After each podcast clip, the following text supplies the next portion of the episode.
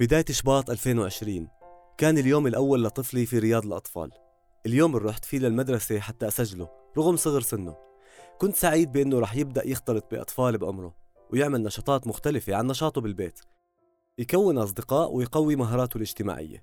لكن للأسف بعد شهر ونص من تسجيله أعلنت الحكومة الأردنية إغلاق كافة المؤسسات التعليمية كإجراء احترازي لمنع تفشي فيروس كورونا. بدأ الأمر كأنه حالة مؤقتة والأطفال رح يرجعوا لمدارسهم بسرعة. تعليق الدوام من مدارس جامعات كليات رياض أطفال كلها يعلق الدوام بها اعتبارا من صباح غدا 15 آذار 2020 ولمدة أسبوعين.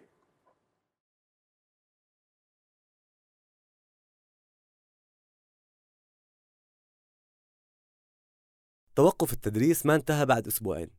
استمرت الأزمة الصحية وإجراءات الحظر لعدة أشهر. في الوقت اللي جلس فيه الأطفال ببيوتهم محرومين من أبسط الأمور.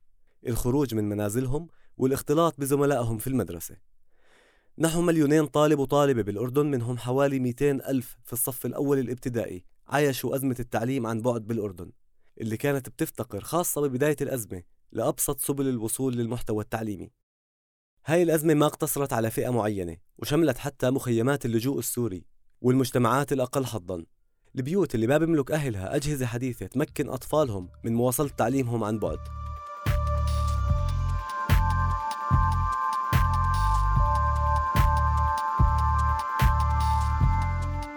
أنا أنس ضمرة ورح أكون معكم في بودكاست تكاتف اللي بنحكي فيه عن عشر سنوات من الاستجابة للأزمة السورية في الأردن. هالبلد اللي استضاف مئات الآلاف من السوريين رغم موارده المحدودة. رح نسمع أصوات اللاجئين ورح نسمع كمان عن الاستجابة لجائحة كورونا في قطاع التعليم الأساسي والخدمات اللي بتوفرها المنظمات الدولية والدول الداعمة مثل الاتحاد الأوروبي اللي أنفق مئات الملايين للاستجابة للازمة السورية. بما في ذلك داخل المجتمعات المحلية ومخيمات اللجوء.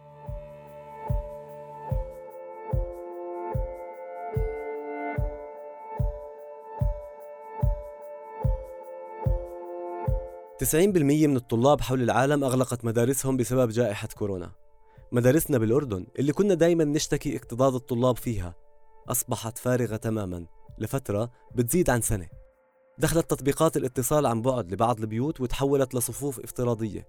فاضطر الطلبة والمعلمين والأهالي يتعاملوا مع هذا الانتقال المفاجئ في طريقات التعليم. لكن بيوت أخرى في طلب انقطعوا تماما عن التعليم بسبب عدم توفر التقنيات والأدوات المطلوبة. حسب منظمة اليونيسف أكثر من ثلث الطلاب حول العالم خلال الجائحة حرموا لهذا السبب من التعليم عن بعد أثناء إغلاق المدارس في أزمة كوفيد-19 الخوف كان دائما من عدم عودة الطلاب لمدارسهم بسرعة بعد الانقطاع الطويل. هون في الأردن ما كانت المجتمعات الفقيرة أو اللاجئين السوريين جاهزين لهيك أمر طارئ. كثير من العائلات افتقرت لأدنى متطلبات الوصول لمنصات التعليم مثل الكمبيوتر أو الإنترنت. فداء مقداد ومن خلال عملها في الميدان كمعلمة في مخيم الزعتري تحكي لنا عن التحول للتعليم الإلكتروني عن بعد وعن صعوبات وصول اللاجئين لمنصات التعليم وأهم المشاكل اللي ترتبت عليه. صار في تأثير كثير كبير من ناحية الكورونا يعني على التعليم. أه وصار في عوائق كثيرة عندنا. يعني بالنسبة خصوصا إنه من ناحية الإنترنت إنه مش متوفر عند الجميع يعني في نسبة آه، ما عم يقدر يوصلها الإنترنت أو يعني منه ضعف الشبكة منه ضعف الإمكانيات منه عدة أسباب يعني. آه، أدت لتأخر الطالب يعني. وأكيد أكيد يعني التعليم عبر الإنترنت مش مثل الوجاهي. يعني في اختلاف شديد بينما معلم قدامك عم يعطيك الدرس عم يشرح لك عم تسأله ويسألك وكذا. مش لما تتلقى المعلومة هيك بجمود. آه، حسب يعني آه، شغلنا نحن عم نعمل طاقتنا. يعني أنا مش بس أنا يعني من الإدارة من المعلمين من زملائي من الكل نحن دائما جاهزين وعلى استعداد كامل لنأدي يعني أي خدمة أو أي استشارة أو أي تساؤل لأي حدا من الطلاب أو أولياء الأمور. ودائما يعني آه، إدارتنا مفتوحة للكل. قدر المستطاع شو بدهم نحن يعني بنحاول نساعد على طول يعني. التحدي بهالأزمة كان كبير ما بين توفير الدعم التقني أو المالي أو توفير الإنترنت أو الوصول للطلبة بأماكن تواجدهم وتمكينهم من استخدام المنصات الرقمية. الأمر اللي استدعى تدخل المنظمات والدول الداعمة للاستجابة العاجلة للاحتياجات والتحديات المختلفة للطلبة. ليقدروا يكملوا تعليمهم بشكل مستقر. الاستجابة كانت تستهدف الفئات الأكثر حاجة للدعم ومن أهم برامج الدعم المقدمة هو برنامج دعم صحي بالتعاون مع الاتحاد الأوروبي ومنظمة الصحة العالمية. مديرة التعاون الدولي في الاتحاد الأوروبي كورين أندري بتخبرنا عن الدعم المقدم لملف التعليم أثناء أزمة كوفيد 19 من قبل الاتحاد الأوروبي وسرعة استجابته. قدمنا الدعم للمدارس عن طريق التجديدات المتعلقة بأنظمة المياه والصرف الصحي كاستجابة للقوانين المتعلقة بفيروس كورونا ولحتى يضلوا فاتحين. معظم الإجراءات اللي دعمناها كانت تطبق حملات الصحة والمياه والصرف الصحي في المدارس كجزء من التدابير الحكومية للوقاية من فيروس كورونا. دعمنا أيضاً مراكز مشروع مكاني في المجتمعات المستضيفة والمخيمات.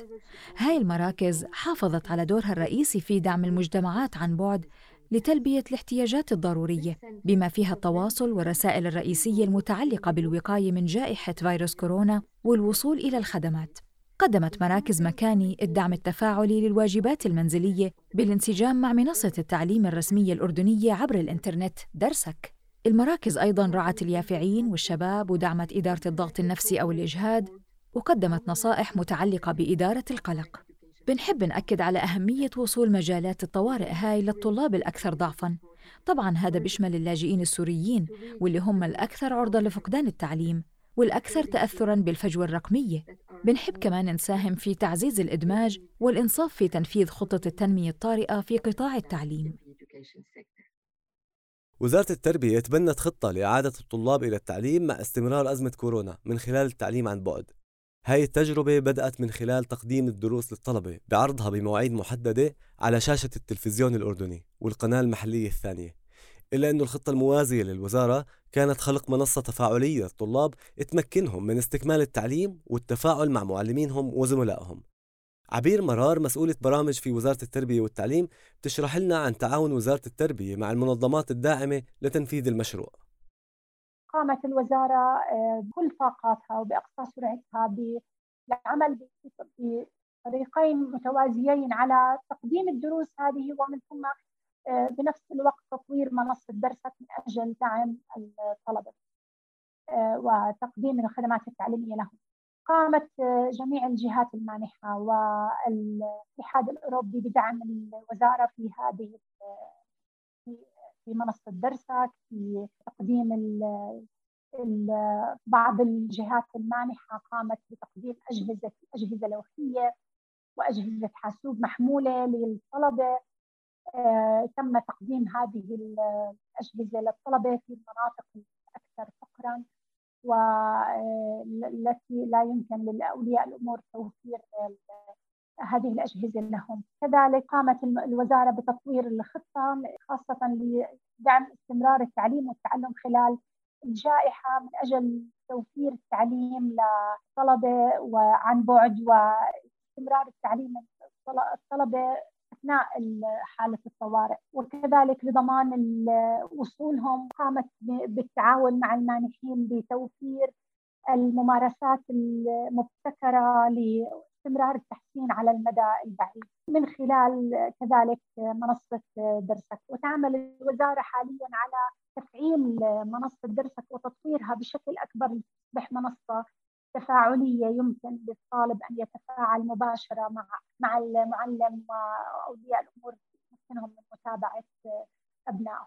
الوزارة طورت هذه الخطة تشتمل على آه، مرحلة الاستجابة، مرحلة التعافي ومرحلة الاستدامة. الجهات المانحة والاتحاد الأوروبي قاموا بدعم الوزارة في هذه الخطة. جميع هذه المراحل ممنهجة ومترابطة. وزارة التربية بتحكي عن استدامة منصة درسك اللي انخلقت في وقت الأزمة. المنصة اللي بتعتمد على الدروس المصورة المجدولة والمعتمدة على المنهاج الأردني.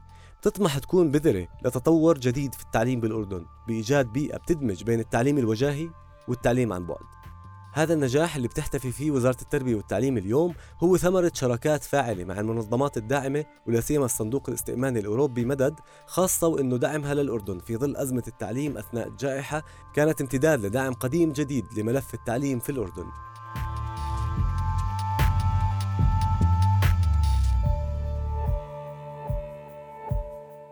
حسب إحصائيات المفوضية السامية لشؤون اللاجئين في ربع مليون طفل سوري بسن الدراسة في الأردن. كانوا جزء من خطة الاستجابة للأزمة السورية للمنظمات العاملة في المملكة لكن التحديات كانت مركبة خاصة أن طرق التعامل مع الوضع كانت بحسب اليونيسف ذهاب الأطفال لسوق العمل للمساعدة في إعالة أسرهم أو إجبار الفتيات القاصرات على الزواج. ومن الملاحظ أيضا زيادة عدد الأطفال العاملين خلال أزمة كورونا في الأشهر الماضية. ومن هون بتحكي لنا مديرة التعاون الدولي في الاتحاد الأوروبي عن الدعم المقدم لتعليم اللاجئين السوريين في الأردن. قدم الاتحاد الأوروبي في بداية الأزمة السورية 283 مليون يورو لدعم قطاع التعليم. وقدم للصندوق الاستئماني مدد قبل تفشي فيروس كورونا مجموعة متكاملة من الدعم لقطاع التعليم مع وصول اللاجئين والنازحين داخلياً وأطفال المجتمع المستضيف. وفرنا لهدول الأطفال إمكانية الوصول للتعليم النظامي في المدارس والتعليم غير الرسمي. وكمان بنجتمع فيهم بأنشطة دعم الواجبات المنزلية. وهيك بنكون ساهمنا في تحسين الوصول للتعليم العالي والمهني الأساسي. ساهمنا كمان بتحسين جودة التدريس من خلال تدريب موظفين إضافيين بالإضافة لمساهماتنا في تعزيز البنية التحتية للتعليم الأساسي. في بداية العام 2013 بعد حوالي سنة من تأسيس مخيم الزعتري للاجئين السوريين في الأردن بدأت محاولات المنظمات الدولية لدمج الأطفال السوريين في التعليم الرسمي في الأردن. من خلال دعمها للتعليم المجاني في المدارس الحكومية في البيئات المستضيفة أو التفكير بإنشاء المدارس داخل مخيمات اللاجئين. ولما أعلن عن إنشاء هاي المدارس كانت الفرصة متاحة للأردنيين وللاجئين السوريين للعمل فيها. فداء مقداد لاجئة سورية من سكان مخيم الزعتري تحكي لنا عن بداية تجربتها كمعلمة في إحدى هاي المدارس. من لما وصلت على المخيم وسمعت إنه في وظائف وفي تعليم آه، مباشرة يعني تقريبا استنيت آه، كم شهر مباشرة سجلت وين صرت أسأل يعني وين في تسجيل لوظائف وين في فسجلت بأقرب مدرسة كانت كانت على بيتي على مسكني. والحمد لله رب العالمين ما تأخرتش مباشرة يعني اتصلوا علي وكنت أني مقبولة للوظيفة. حسيت الوظيفة اللي بالنسبة ل... بالنسبة لي مثل فرج يعني تغيرت كثير أمور. صار في يعني الإنسان لما بينتج لما بيطلع على المجتمع لما بيروح وبيجي بيشتغل بالشيء اللي هو بيحبه بإخلاصه مثلا آه، بتتغير نفسيته خصوصا يعني بعد ما طلعنا ونحن إجينا على الوضع اللي إجينا عليه على المخيم. فلما الإنسان يحس حاله عم بينجز شيء طبعا بتختلف نفسيته بتتحسن كثير. فالحمد لله رب العالمين بس إجاني قبول الوظيفة. عملت مقابلة و... وثاني يوم مباشرة اتصلوا علي إنه أني انقبلت في المدرسة اللي حاليا بداوم فيها. وبس وصلت على المدرسة. كان في تعاون يعني كثير كبير بالنسبة لزملائي هناك. سهلوا علي كثير يعني ما حسيت حالي غريبة. كلها تقبلتني كيف دلتني شو لازم أعمل شو لازم أسوي. عبير مرار منسقة المشاريع في وزارة التربية والتعليم بتخبرنا عن الطلاب السوريين في المدارس الأردنية داخل وخارج المخيمات وعملية إيصال التعليم لهم تم دمج الطلبة السوريين في المدارس مع الطلبة الأردنيين في الفترة الأولى للمدارس. لكن بسبب الاكتظاظ وازدياد أعداد الطلبة اللي تجاوزت يعني حاليا آه، ال 130 ألف طالب أكثر من 130 ألف طالب آه، اضطرت الوزارة إلى استحداث الفترات المسائية ونقل الطلبة السوريين للفترات المسائية بسبب الاكتظاظ في الصفوف من أجل وهذا يدل على حرص الوزارة على آه، تقديم التعليم النوعي لجميع الطلبة سواء سوريين أو أردنيين أو من أي جنسيات أخرى. بالنسبة للمخيمات آه، يوجد حاليا في المخيمات 62 مدرسة آه، تتضمن رياض الأطفال بعضها يتضمن رياض أطفال. تستضيف هذه المدارس 35 آه، ألف طالب حاليا وفقا لآخر إحصائيات جمعتها الوزارة. خطة الاستجابة للأزمة السورية اللي أعلنت عنها الحكومة الأردنية كانت بتشمل ملف التعليم بطبيعة الحال. العمل بدأ فعليا بالمشاركة مع منظمات محلية وجهات داعمة لبدء انخراط اللاجئين السوريين في المدارس الحكومية. عبير مرار بتخبرنا عن بداية عمل خلية الأزمة في هاي الفترة وكيف ساهمت الجهات المانحة بنجاح دمج اللاجئين السوريين في المدارس. منذ بدء الأزمة السورية الحكومة الأردنية آه، وضعت آه، نصب عينيها تزويد الخدمات للاجئين السوريين واعتبرت ذلك من أولى أولوياتها. الحكومة الأردنية طورت خطة الاستجابة الأردنية للأزمة السورية قامت الوزارة بوضع أولوية إحدى أهم أولوياتها لتوفير الخدمات التربوية والتعليمية لجميع الأطفال في المملكة لأن قانون التربية ينص على تقديم الخدمات التعليمية لجميع الأطفال بغض النظر عن جنسياتهم وخلفياتهم العرقية وأي اعتبارات. آه، الوزارة بدأت منذ الأزمة السورية باستحداث المدارس في المخيمات وتوفير المراكز المسائية آه، في المدارس آه، كفترة مسائية للطلبة السوريين بسبب الاكتظاظ الواقع في مدارسها حاليا. وقامت الوزارة بالتعاقد مع المعلمين على التعليم الإضافي لتعليم هؤلاء الطلاب وقامت كذلك بتدريب هؤلاء المعلمين تقديم التعليم النوعي والجودة للطلاب جميعا بغض النظر عن أماكن سكنهم بغض النظر عن آه، أي اعتبارات تتعلق بالطلبة.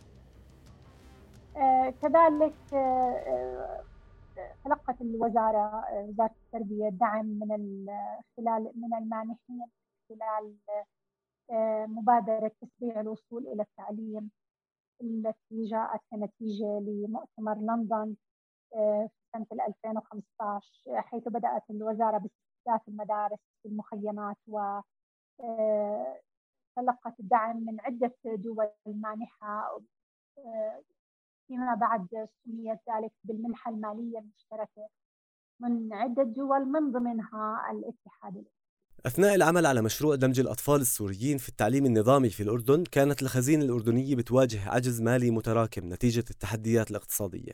كانت موافقة وزارة التربية والتعليم الأردنية على دمج الأطفال السوريين في التعليم تتطلب دعم كبير لتغطية النفقات التشغيلية على رأسها أجور المعلمين. أندري بتحكي لنا عن دعم الاتحاد الأوروبي للمشروع وتغطية النفقات اللي بتضمن التحاق الأطفال في المدارس وضمان جودة التعليم المقدم لهم. كل سنة ابتداء من عام 2017 قمنا بدعم حوالي 45 ألف طالب في المراحل الأساسية والثانوية ورياض الأطفال في مخيمات اللاجئين السوريين الثلاث الزعتري والأزرق والإماراتي. من المثير للاهتمام أن الأجزاء الرئيسية من نظام الاتحاد الأوروبي بتهدف لتحميل وزارة التربية والتعليم التكاليف المباشرة. بهاي الطريقة وفرنا رواتب المعلمين والإداريين في المخيمات. كنا بطريقة ما ندفع حق الكتب للطلاب والمختبرات والمكتبات وتكاليف التشغيل والكهرباء أيضاً. والمثير للاهتمام كمان إن ساهمنا في مراقبة جودة التعليم في المخيمات. استكملنا من خلال اليونيسف كمان مهام وزارة التربية والتعليم في النظام المدرسي والأنشطة في المخيمات اللي بتدعم مساعدي المعلمين السوريين ومرافق دورات المياه للمدرسة وصيانة المرافق التعليمية.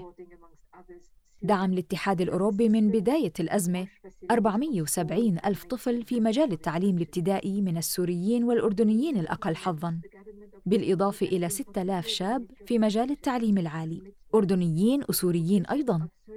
بدأ الاتحاد الأوروبي بالتعاون مع الحكومة الأردنية وزارة التربية والتعليم بالتحديد في التزامه بتوفير التعليم المعتمد في المملكة الأردنية الهاشمية لجميع الأطفال وبالتحديد الأطفال السوريين وغير الأردنيين. لحتى يتمكنوا من التسجيل في المدارس الحكومية أحدث سياسات واستراتيجيات وخطط التعليم اللي تم تبنيها مؤخراً مثل استراتيجية تنمية الموارد البشرية والخطة الاستراتيجية للتعليم بتعكس تصميم الحكومة الأردنية على مواصلة تعزيز جودة التعليم بالتزامن مع إصلاح نظام التعليم الوطني دون المساس بالجهود المبذولة لاستيعاب اللاجئين السوريين. قامت أيضاً وزارة التربية والتعليم بالتنسيق والتعاون الوثيق مع المانحين بتطوير ما يسمى بمبادرة الوصول السريع وهي صندوق التعليم المدمج اللي بيعزز التزام الأردن بعدم ترك أي شخص خلف الركب ويهدف إلى منع خلق جيل ضائع من الأطفال السوريين. فمن بداية الأزمة قدم الاتحاد الأوروبي للحكومة الأردنية الدعم وتعزيز المساواة النوعية وقدرة نظام التعليم للأطفال اللاجئين السوريين بما يتماشى مع ميثاق الوظائف والالتزامات المعتمدة فيما يسمى بالمؤتمرات العملية.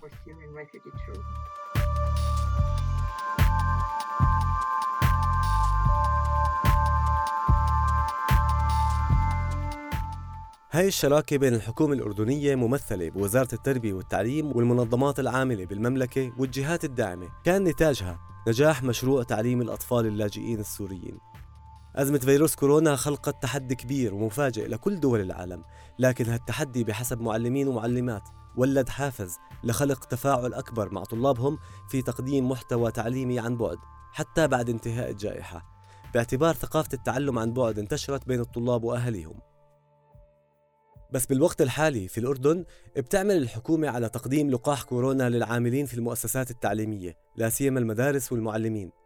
ذلك بهدف العودة للتعليم الوجاهي مجددا مع بداية الفصل الدراسي الجديد.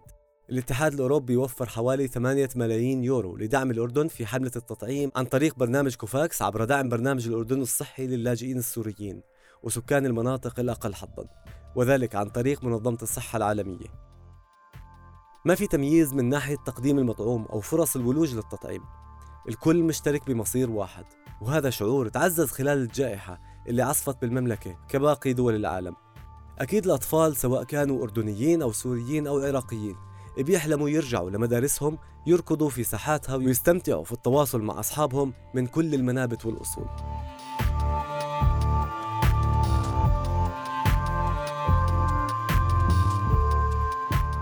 كنت معكم من الإعداد والتقديم أنا أنس ضمرة وفي المونتاج الصوتي حسام مهرة. أنتج هذا البودكاست بدعم من الصندوق الاستئماني الأوروبي مدد كجزء من حملة الاستجابة للأزمة السورية على مدار عشر سنوات. في الحلقات القادمة رح نناقش مواضيع على الصحة وتمكين المرأة والبيئة والتعليم العالي. بإمكانكم الاستماع لبودكاست تكاتف على Apple Podcast، Google Podcast، SoundCloud، Castbox، Spotify، Deezer وأنغامي.